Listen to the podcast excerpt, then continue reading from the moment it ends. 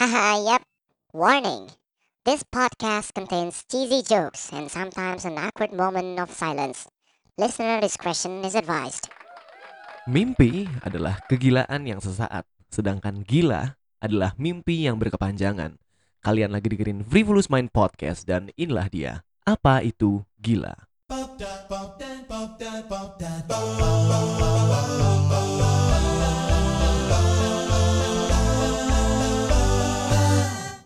Gila nggak tuh judulnya? Apa itu gila? Dan gue terinspirasi episode ini dari sekarang itu sebenarnya banyak banget ya. Produk dari free speech. Dan free speech nanti gue akan khusus episode di uh, lain lain episode. Dan balik lagi ke tadi banyak banget sekarang argumen-argumen orang yang uh, saling berbeda satu sama lain. Argumen A melawan argumen B dan semua argumen melawan satu sama lain. Dan sering kali terjadi sebuah sebutan untuk satu orang yang memiliki argumen atau opini yang cukup ekstrim dia dibilang dengan orang lain misalnya orang dengan argumen A itu hanyalah orang-orang gila atau orang-orang gila yang punya argumen seperti itu.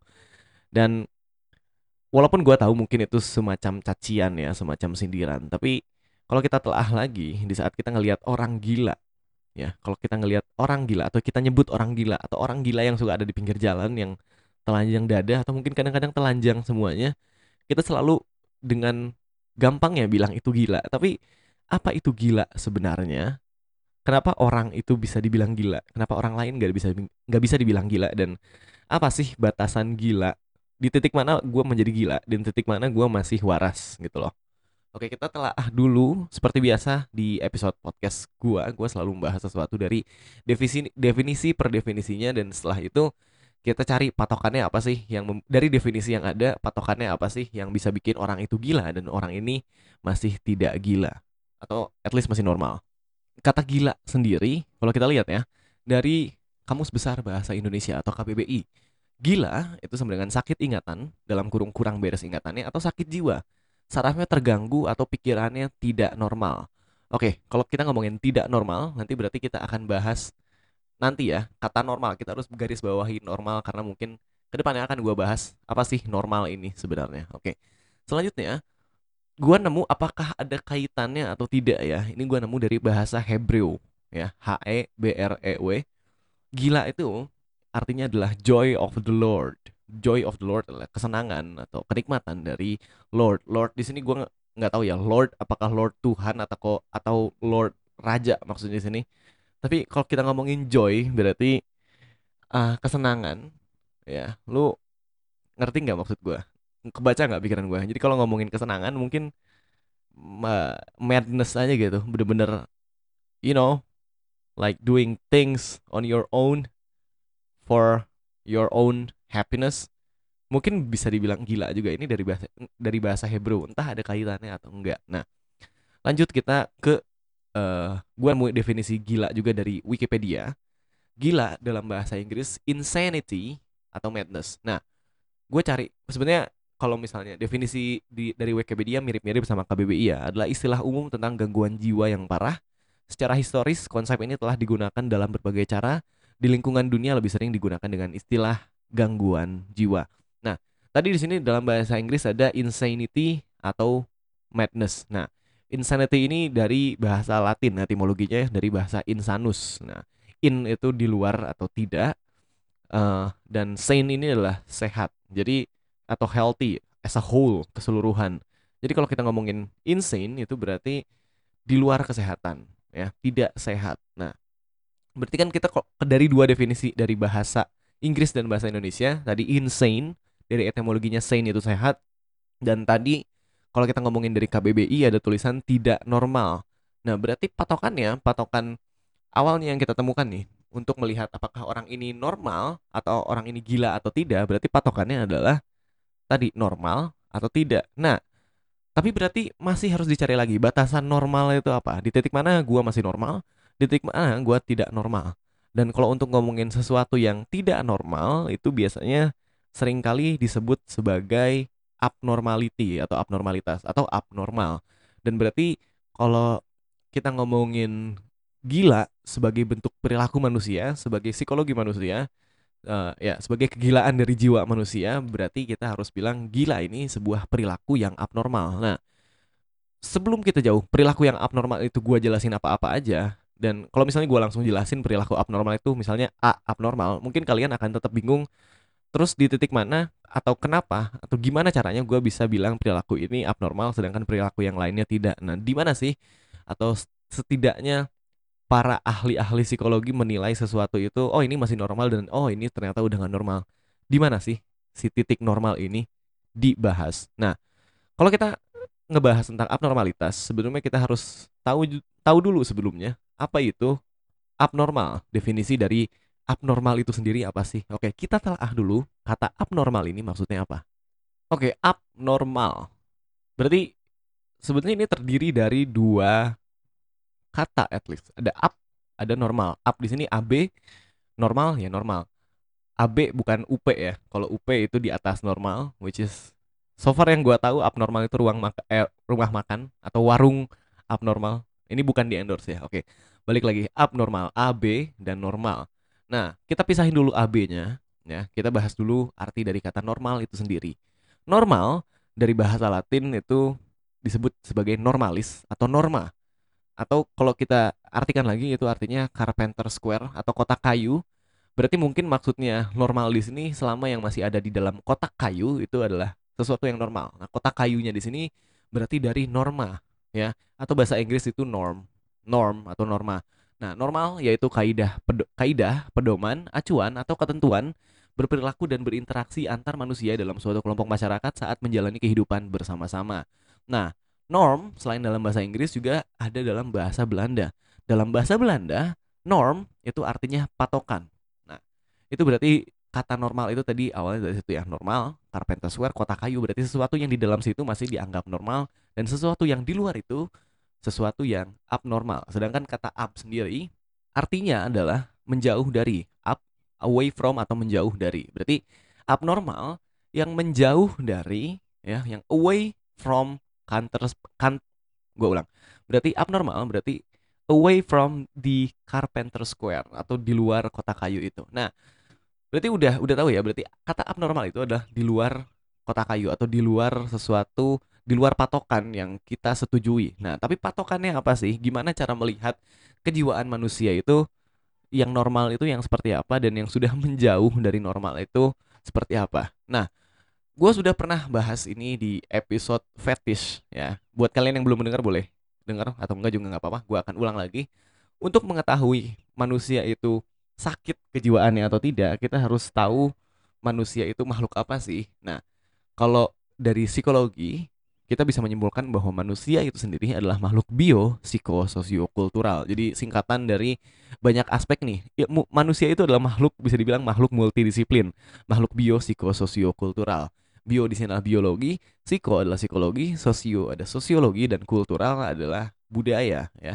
Nah, untuk melihat sesuatu itu normal atau tidak, mungkin gue akan iris dari yang paling luar. Kalau di kalau di katanya itu dari yang paling akhir, berarti dari sisi kultural. Berarti untuk melihat apakah orang ini gila atau tidak dan apakah masih gilanya masih bisa ditolerir atau tidak itu bisa dilihat dari faktor kultural. Nah, kultural ini menurut gua adalah sesuatu yang paling nisbi atau sesuatu yang paling abu-abu, yang paling ya ngawang-ngawang karena di titik selama masih ada per, masih berupa perbedaan budaya mungkin tidak bisa disepenuhnya kita bilang orang ini gila. Kalau misalnya seperti yang lo tahu budaya di seluruh dunia nggak usah seluruh dunia sebenarnya. Di Indonesia kita punya ratusan atau mungkin ribuan budaya yang berbeda-beda. Ada di Pulau Jawa aja ada ada Sunda ada Jawa. Dan Jawa tuh dibagi lagi kan ada uh, apa namanya yang keraton di Jogja ada yang di Jawa Timur.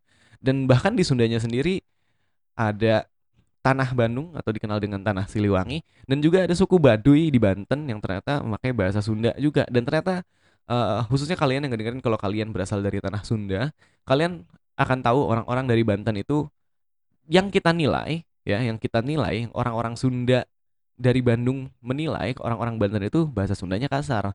Dan tapi menurut orang Banten bahasa Sunda mereka itu Sunda. Ya gue berbicara seperti ini setiap hari dan menurut gue ini sesuatu yang tidak kasar, ini sesuatu yang normal.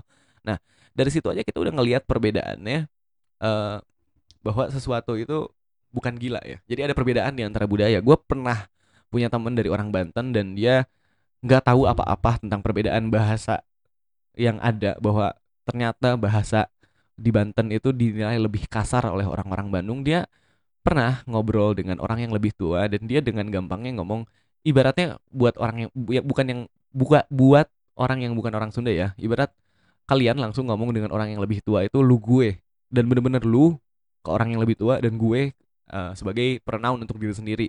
Itu kan kalau di bahasa Sunda itu ibaratnya aing maneh. Aing maneh itu lu guanya Sunda lah. Jadi kalau lu bilang maneh ke orang yang lebih tua itu adalah sesuatu yang kasar.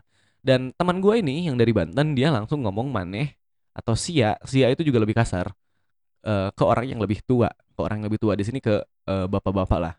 Gue tidak sebutkan namanya di sini ya. Jadi dia langsung dengan gampangnya bilang gitu. Dan gue langsung kaget waktu itu. Dan untungnya mungkin bapak-bapak yang dibilang sia itu dia baik ya.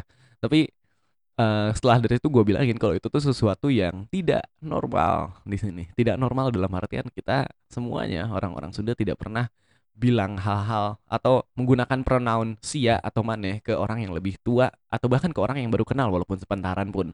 Dan dia pun kaget ternyata oh ternyata begitu budayanya berbeda berbeda budayanya. Nah nah itu adalah suatu contoh perbedaan dari budaya. Dan sebenarnya kalau kita ngelihat budaya ya yang gila at least kalau kita lihat dari kacamata budaya ya yang gila berarti adalah sesuatu yang di luar dari budaya kita yang kita ngelihat bahwa ternyata ada perbedaan yang kontras tentang perbedaan bertingkah laku dari uh, cara dia berbudaya dan di saat kita melihat itu pasti kita ngelihat ada sesuatu yang aneh dari budaya itu kalau misalnya kita ngelihat uh, atau misalnya kita ya kita ke luar negeri orang Jawa yang dan yang gue tahu budaya cium tangan orang yang lebih tua itu ada dari Indonesia atau atau yang gua, atau mungkin dari Pulau Jawa ya kalau nggak salah. Dan kalau misalnya kita pindah ke Eropa, kita pindah ke Amerika dan tempat-tempat di barat sana, kalau misalnya kita ke guru kita atau kita punya dosen di sana atau kita misalnya kuliah di luar negeri atau kita punya mertua atau kalau misalnya lu suka dengan orang luar negeri, orang barat dan ternyata lu menikah dengan orang barat,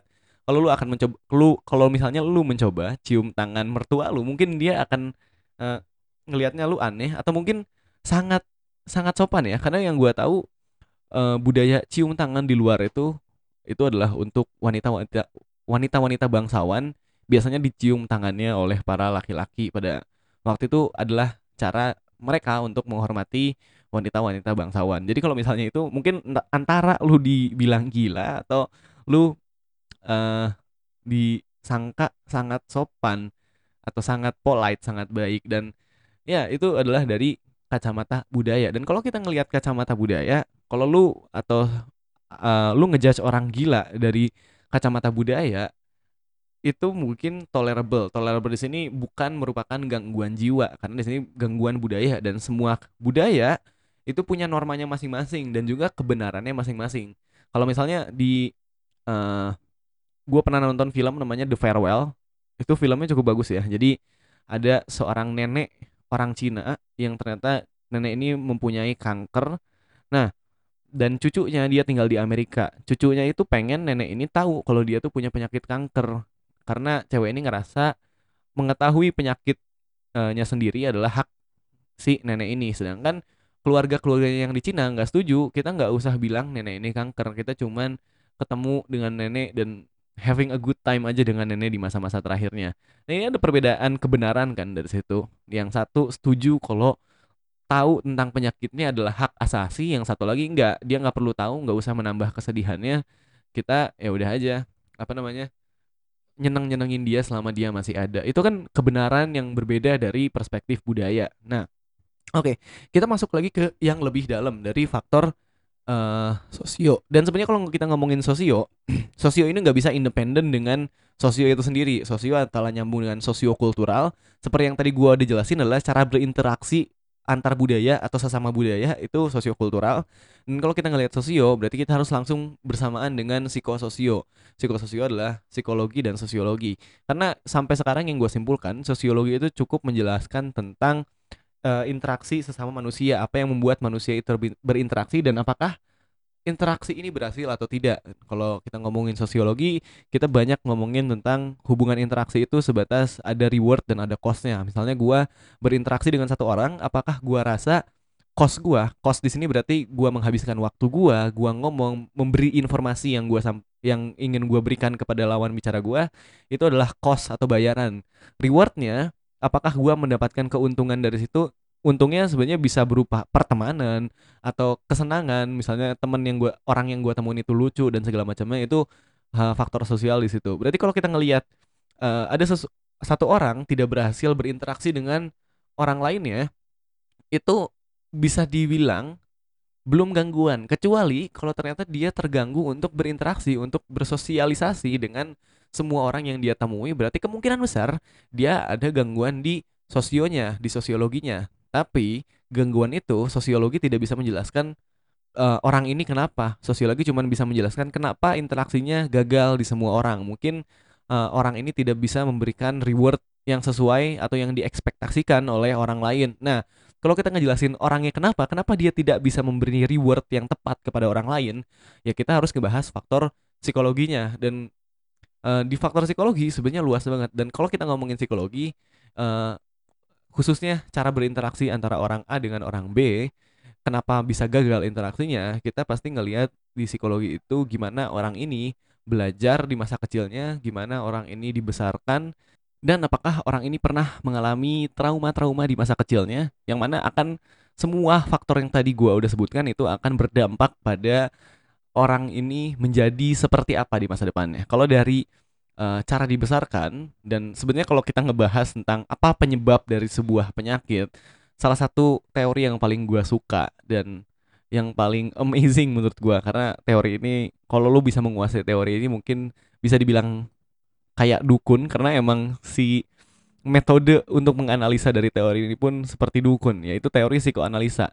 Teori ini percaya dengan adanya alam bawah sadar, adanya uh, apa namanya bahwa bahwasanya alam bawah sadar ini menguasai kepribadian manusia. Jadi sebenarnya yang lu lakukan sekarang, apa yang lu pilih, apa yang lu lakukan itu semuanya berdasarkan dorongan alam bawah sadar lu. Nah, alam bawah sadar itu dibentuknya dari pengalaman-pengalaman yang pernah masuk ke dalam diri lu dan termasuk dari pencetus teori ini, Bapak Sigmund Freud, dia percaya dia percaya bahwa yang paling krusial untuk membentuk seorang manusia itu adalah masa kecilnya. Masa kecil itu ibaratnya kepribadian lu sebagian besar dibentuk dari masa kecil itu. Dan kalau kita ngelihat apakah orang ini aneh, normal atau tidak, misalnya masa kecilnya dia punya orang tua yang uh, tukang pukul atau abusive misalnya orang ini mungkin ke depannya akan menjadi pendiam atau orang ini juga akan menjadi tukang pukul lagi segala macam karena kalau ngomongin kenapa dia menjadi tukang pukul lagi kalau dari kacamata psikoanalisa itu bisa dibilang semua itu masuk ke alam bawah sadar kita dan tergantung sebenarnya dia dipukulnya dalam situasi seperti apa. Kalau misalnya ada anak kecil yang dulu misalnya pengen buang air ya, yang misalnya 2 sampai 4 tahun tuh biasanya ini adalah fase yang uh, bisa dibilang katanya dalam fase ini itu membentuk orientasi bukan bukan orientasi ya uh, preference seksual apakah orang yang yang katanya suka disiksa atau suka menyiksa as you know masokis atau sadistik itu bisa dibilang dibentuk dari fase ini kalau misalnya tadi ya anak yang dipukul pas dia buang air misalnya buang air sembarangan misalkan anak balita gitu loh ya kan Nah, itu harusnya makanya kalau kata te kata teori ini itu harus dilakukan toilet toilet training dan kita nggak boleh ngelakuin sesuatu yang kasar.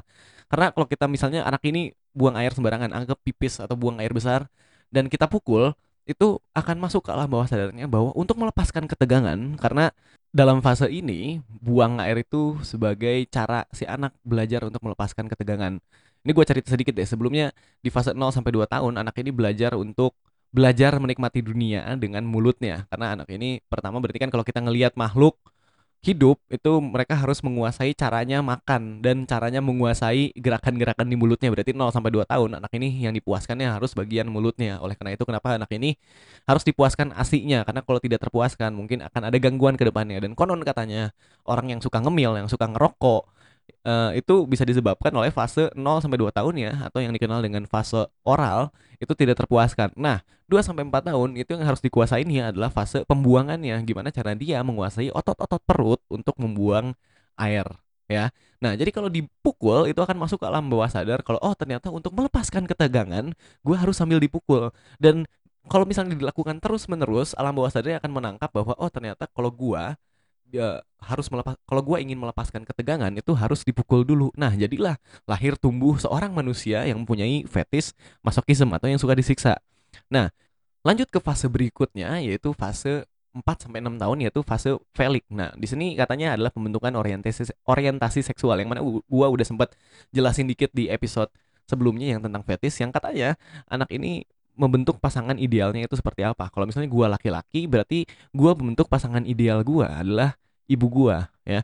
Karena psikoanalisis ini percaya bahwa quotesnya itu seorang cinta cinta pertama seorang laki-laki adalah ibunya sendiri dan uh, itu bekerja dengan cara ada namanya Oedipus complex yang di mana di tahap ini seorang laki-laki ingin mendapatkan perhatian ibunya. Bagaimana caranya? Dengan menyingkirkan ayahnya untuk mendapatkan perhatian ibunya sepenuhnya. Mungkin ya terdengar sangat jahat ya. Tapi intinya gimana teori ini eh, gimana proses ini bekerja yaitu anak ini gimana sih cara menyingkirkan ayah gua sendiri untuk mendapatkan perhatian ibunya adalah ya gua menjadi seperti ayah gua atau bahkan lebih baik dari ayah gua untuk menyimpik untuk menyingkirkan ayah gua dan mendapatkan cinta sepenuhnya ibu gua. Si prinsipnya seperti itu. Nah tapi kalau misalnya ayahnya tukang pukul ya ayahnya suka mukulin ibunya. Misalnya anak ini akan uh, akan misalnya akan besar menjadi orang yang suka mukul juga. Atau atau mungkin anak uh, ayahnya itu berjalan lebih ekstrim lagi yaitu suka mukulin anaknya dan jauh dari anaknya. Yang anak yang mana? Seharusnya anak laki-laki ngikutin ayahnya tapi karena ayahnya jauh dan tukang pukul berarti yang har yang yang anak ini pengen tarik perhatiannya malah terbalik jadi ayahnya. Dan berarti cara menarik perhatian ayahnya adalah anak ini mengikuti ibunya atau bahkan pengen lebih baik dari ibunya untuk menarik perhatian ayahnya. Dan dari situlah orientasi bisa terbentuk juga ya sebenarnya nggak harus tukang pukul ayah yang galak atau ayah atau kehilangan seorang ayah uh, dalam artian mencari perhatian ayah itu bisa membentuk uh, si orientasi seksual itu. Dan juga berlaku sebaliknya kepada perempuan. Nah walaupun sebenarnya lebih kompleks ya dan juga kalau misalnya kasusnya ada anak yang di abuse sama kedua orang tuanya juga itu ke depannya akan dan tergantung juga situasinya seperti apa. Kita harus teliti lebih lanjut uh, event-event atau kejadian-kejadian apa yang terjadi sehingga membuat anak ini mempunyai perilaku tertentu. Misalnya disiksa dua-duanya eh, bisa menghasilkan anak ini menjadi seorang psikopat. Bisa, bisa juga uh, anak ini membentuk kepribadian yang baru atau yang kita kenal dengan DID atau dissociative identity disorder yaitu seseorang membuat kepribadian baru dalam dirinya yang mana jadi seperti ada dua orang hidup dalam tubuh satu orang yang pernah ada filmnya Split walaupun pada akhirnya itu tidak terlalu scientific ya karena nggak mungkin orang uh, melebihi kemampuan fisiknya kepribadian yang baru itu nggak mungkin melebihi kemampuan fisiknya. Mungkin mencapai potensi sepenuhnya bisa tapi untuk melebihi sampai jadi monster dan superhuman kalau di film Split itu ya nggak mungkin ya. Nah balik lagi itu semua terbentuk dari faktor psikologi ya. Itu anak-anak depresi. Kok anak-anak ya orang-orang yang mengalami depresi mengalami uh, atau menjadi psikopat dan mempunyai penyakit dissociative identity disorder itu Semuanya dari trauma masa kecil. Kalau dari teori ini. Dan juga yang bipolar seperti kalian tahu sekarang, yang bipolar itu mempunyai mood swing yang parah, mempunyai ada fase di mana dia sangat senang menjadi orang yang paling bahagia sedunia dan juga ada fase di mana dia menjadi orang paling depresi sedunia itu namanya bipolar. Dan fase itu berganti dengan kayak kayak gimana ya kayak ja, kayak menjentikan jari tiba-tiba pek gitu ah gue udah seneng. Dan ya itu bipolar. Semua itu terjadi dari faktor psikologi. Kalau misalnya ada orang yang seperti itu ya dapat diasumsikan kalau semua itu terjadi dari trauma masa kecil. Dan juga sebenarnya banyak faktor lain yang gak, se gak, se semua dari masa kecil ada juga yang dibangun dari masa remajanya dan lain-lain. Dan juga banyak bentuk-bentuk kelainan jiwa yang dibangun oleh faktor-faktor psikologi. Walaupun uh, sebenarnya ada beberapa penyakit yang menjadi perdebatan apakah ini faktor psikologi atau juga ada pengaruh genetiknya yang kita akan bahas sekarang yaitu faktor biologi yang terakhir ya. Berarti tadi kita udah bahas faktor kultur atau faktor budaya, sosiokultural dan psikososial. Dan sekarang kita akan bahas faktor biologi yang mungkin nanti gue akan tetap bahas faktor psikologinya karena kedua ini sering kali disangkut pautkan atau sering kali nyambung atau punya benang merah yang sama ya. Berarti kalau kita ngelihat sesuatu yang normal dari faktor biologi, ini patokannya udah sangat jelas. Kalau tadi kan mungkin kita harus butuh penelitian atau atau diskusi lebih lanjut apakah faktor psikologi seperti ini dapat dibilang sesuatu yang abnormal atau masih normal.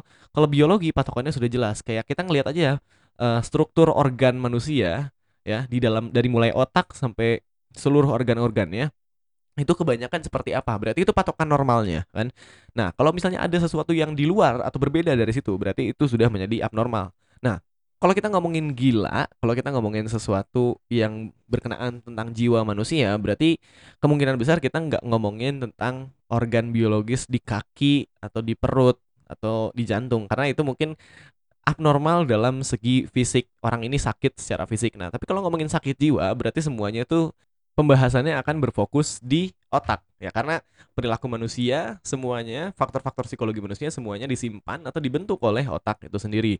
Nah, perubahan sekecil apa pun atau perbedaan sekecil apa pun akan mempengaruhi bagaimana manusia bertingkah laku di kehidupan sehari-harinya. Nah, gue punya cerita singkat tentang gimana perbedaan atau perubahan di otak sekecil apa pun bisa merubah keperbedaan seseorang. Pada sekitar tahun 1800-an ya, ada seorang orang mana nih? Orang Amerika bernama Phineas Gage. Dia seorang uh, pekerja konstruksi di rel kereta. Dia lahir tahun 1823 dan dia meninggal pada tahun 1860. Dia adalah seorang yang tadi gue udah bilang dia kerja di rel kereta api dan satu hari di saat dia sedang kerja dia mengalami kecelakaan kerja ada satu TNT yang meledak dan kepala dia tertusuk tertusuk oleh besi bagian bawah pipinya menembus sampai ke atas jidatnya atau pas kayak di rambut rambut yang ya langsung setelah jidat ya yang itu.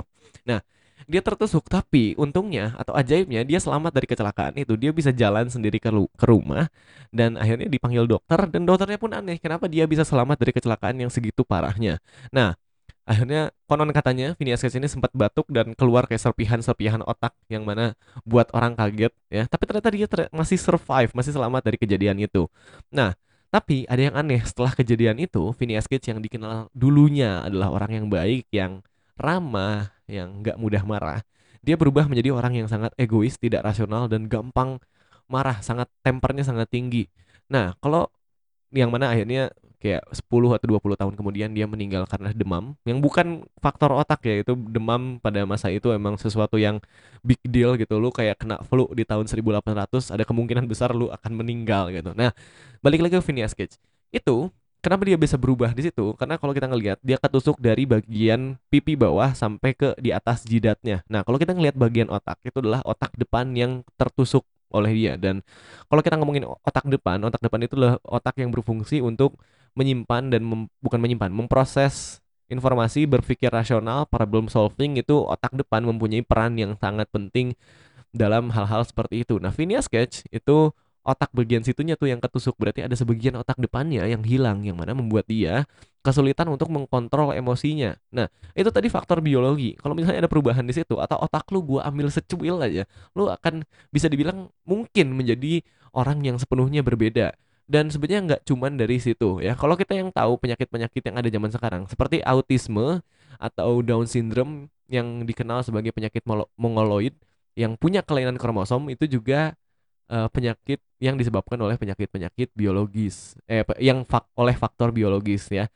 Seperti tadi autisme yang mana sekarang autisme itu disebut menjadi penyakit yang penyakitnya itu spektrum. Kalau kita lihat autisme lu coba cari itu namanya sekarang ASD autism autism spectrum disorder. Kenapa spektrum? Karena ternyata dibagi lagi di dalam autism itu ada autism yang low functioning dan high functioning. Yang low functioning itu biasanya IQ-nya di bawah rata-rata atau mungkin di bawah 80-an dan yang high functioning itu di di atas rata-rata yang gue tahu di atas 130-an dan ternyata ada penyakit atau sindrom di yang uh, pengidap autism high functioning yaitu Asperger syndrome yang mana ya pinternya pinter gila yang yang mana konon katanya Einstein itu mungkin punya penyakit Asperger syndrome. Kenapa konon katanya? Karena pada zaman Einstein penyakit uh, uh, apa namanya Asperger syndrome ini belum belum menjadi sebuah penyakit yang diresmikan. Jadi ya, tapi kalau dilihat dari biografi dan simptom-simptom yang dialami oleh Einstein, kemungkinan besar dia mempunyai Asperger syndrome. Kalau low functioning itu yang IQ-nya di bawah rata-rata. Nah, autisme ini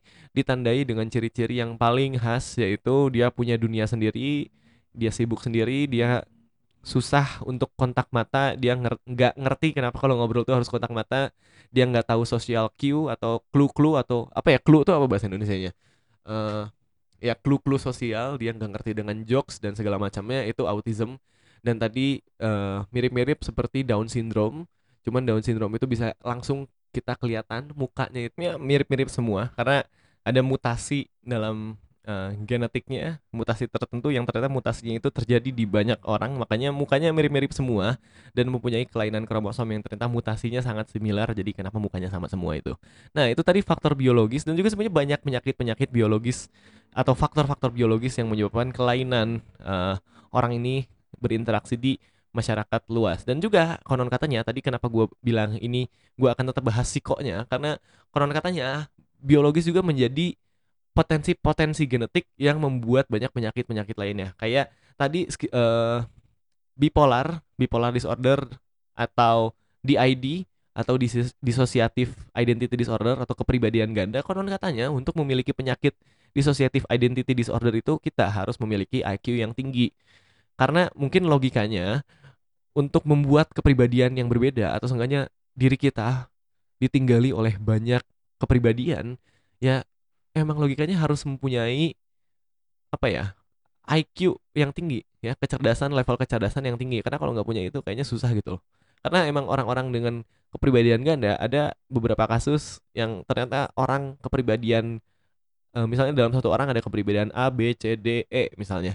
Dan kepribadian yang C atau yang D itu bisa menguasai bahasa selain bahasa aslinya. Misalnya gue orang Indonesia ternyata gue punya kepribadian ganda dan kepribadian D gue misalnya itu bisa bahasa Perancis gitu itu tuh sangat memungkinkan di orang kepribadian ganda. Dan berarti butuh kecerdasan yang tinggi dong. Selain belajar bahasa baru kepribadian-kepribadian ini semuanya mempunyai sifat-sifat karakter-karakter yang sangat berbeda. Nah dan tapi kan tadi udah gue bilang di ID ini faktor penyebabnya atau triggernya mungkin ya triggernya yang memicu ke, uh, ke, ini menjadi terjadi itu adalah trauma masa kecil masa kecilnya pernah di abuse dan konon katanya kepribadian kali ini kepribadian yang muncul pertama kali adalah kepribadian dia yang agresif atau yang uh, ya yang agresif yang galak karena karena trauma masa kecilnya akhirnya dia dalam diri dia membentuk alter ego atau kepribadian baru yang agresif dalam rangka melindungi diri dia sendiri. Nah, sisanya yang muncul itu mungkin adalah kepribadian-kepribadian dari keinginan-keinginan dia yang direpres atau dipendam sendiri saat masa kecil yang mana akhirnya penyakit itu muncul dia bisa mengekspresikan secara tidak sadar kepribadian-kepribadian yang lain. Dan juga ada nama penyakit namanya skizofrenia. Skizofrenia ini nih, ibaratnya penyakit delusi. Uh, delusi ini adalah titik di mana kita tidak bisa membedakan mana realitas, mana halusinasi atau ilusi kita. Kalau uh, gimana ya?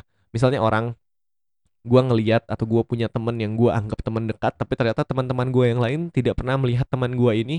Dan walaupun teman gue ini di samping teman gue di samping gue gue bilang ini teman gue di samping gue ternyata teman-teman gue nggak ada melihat. Berarti kemungkinan besar gue itu itu adalah sebuah delusi. Dan mungkin gue punya penyakit skizofrenia atau gue mendengar mendengar suara aneh yang orang lain tidak dengar mungkin itu adalah sebuah atau tanda-tanda dari penyakit skizofrenia dan skizofrenia ekstrimnya dia bisa hidup dalam dunia sendiri dalam artian mungkin kalau kita lagi duduk misalnya di mana ya di kafe kita ya sama dengan yang lain kita akan ngelihat kafe tapi mungkin orang dengan skizofrenia yang duduk di tempat yang sama dengan kita mungkin dia akan ngerasa dia lagi di sebuah kerajaan atau di sebuah pesawat luar angkasa yang mana dia percaya kalau itu tuh adalah hal yang nyata. Nah, itu penyakit skizofrenia.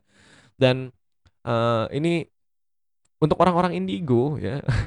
untuk orang-orang indigo karena mungkin budaya kita masih mempercayai hal-hal seperti itu dan faktor-faktor mistis masih sangat kental tapi gue sering kali ngerasa mungkin orang indigo ini entah dia bohong dengan dirinya sendiri atau dia delusional aka mungkin dia punya penyakit atau mengidap skizofrenia tapi who knows ya Nah, selain itu, banyak faktor-faktor genetik lainnya. Dan yang paling gue tertarik tadi gitu gue ngomongin kecerdasan berapa kali ya. Gue ada kemungkinan orang yang depresi itu banyak dari orang-orang yang depresi itu mungkin punya tingkat kecerdasan yang tinggi karena yang gue temuin beberapa teman gue yang uh, mengidap depresi atau at least dia ngaku dia mengalami atau punya depresi saat gue ngobrol sama dia mereka itu punya mm, pengetahuan atau banyak hal-hal yang gue nggak tahu tapi mereka tahu dalam segi ilmu pengetahuan jadi gue bisa mungkin sampai sekarang gue menyimpulkan orang-orang yang depresi itu orang yang sangat overthinking overthinker dan orang yang sangat overanalyze. Tapi menurut gue ini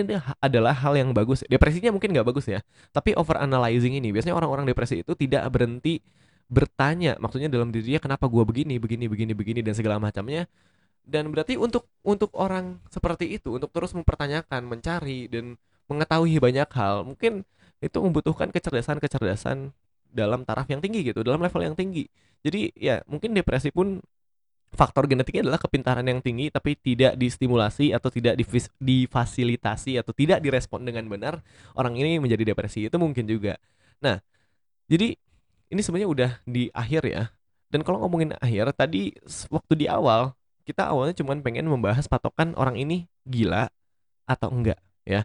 Tapi setelah kita teliti, setelah kita bahas, setelah kita telanjangi apa itu gila, ternyata gimana ya? Apa sekarang kalau dengan semua yang tadi gue sebutkan, gila itu sebelah mana? Apakah gua gila? Apakah lu gila? Dan tadi kan gue menyebutkan banyak penyakit-penyakit kejiwaan. Nah, apakah penyakit-penyakit kejiwaan itu dapat dibilang gila? Atau sebenarnya gila ini adalah sebutan untuk sifat-sifat atau perilaku-perilaku orang yang kita tidak mengerti? Karena pada akhirnya tadi semua tuh punya spektrumnya masing-masing, semua itu punya jenisnya masing-masing. Jadi untuk menjelaskan definisi gila atau untuk menyimpulkan apakah orang ini gila atau tidak, ternyata lebih rumit daripada yang kita kira sebelumnya.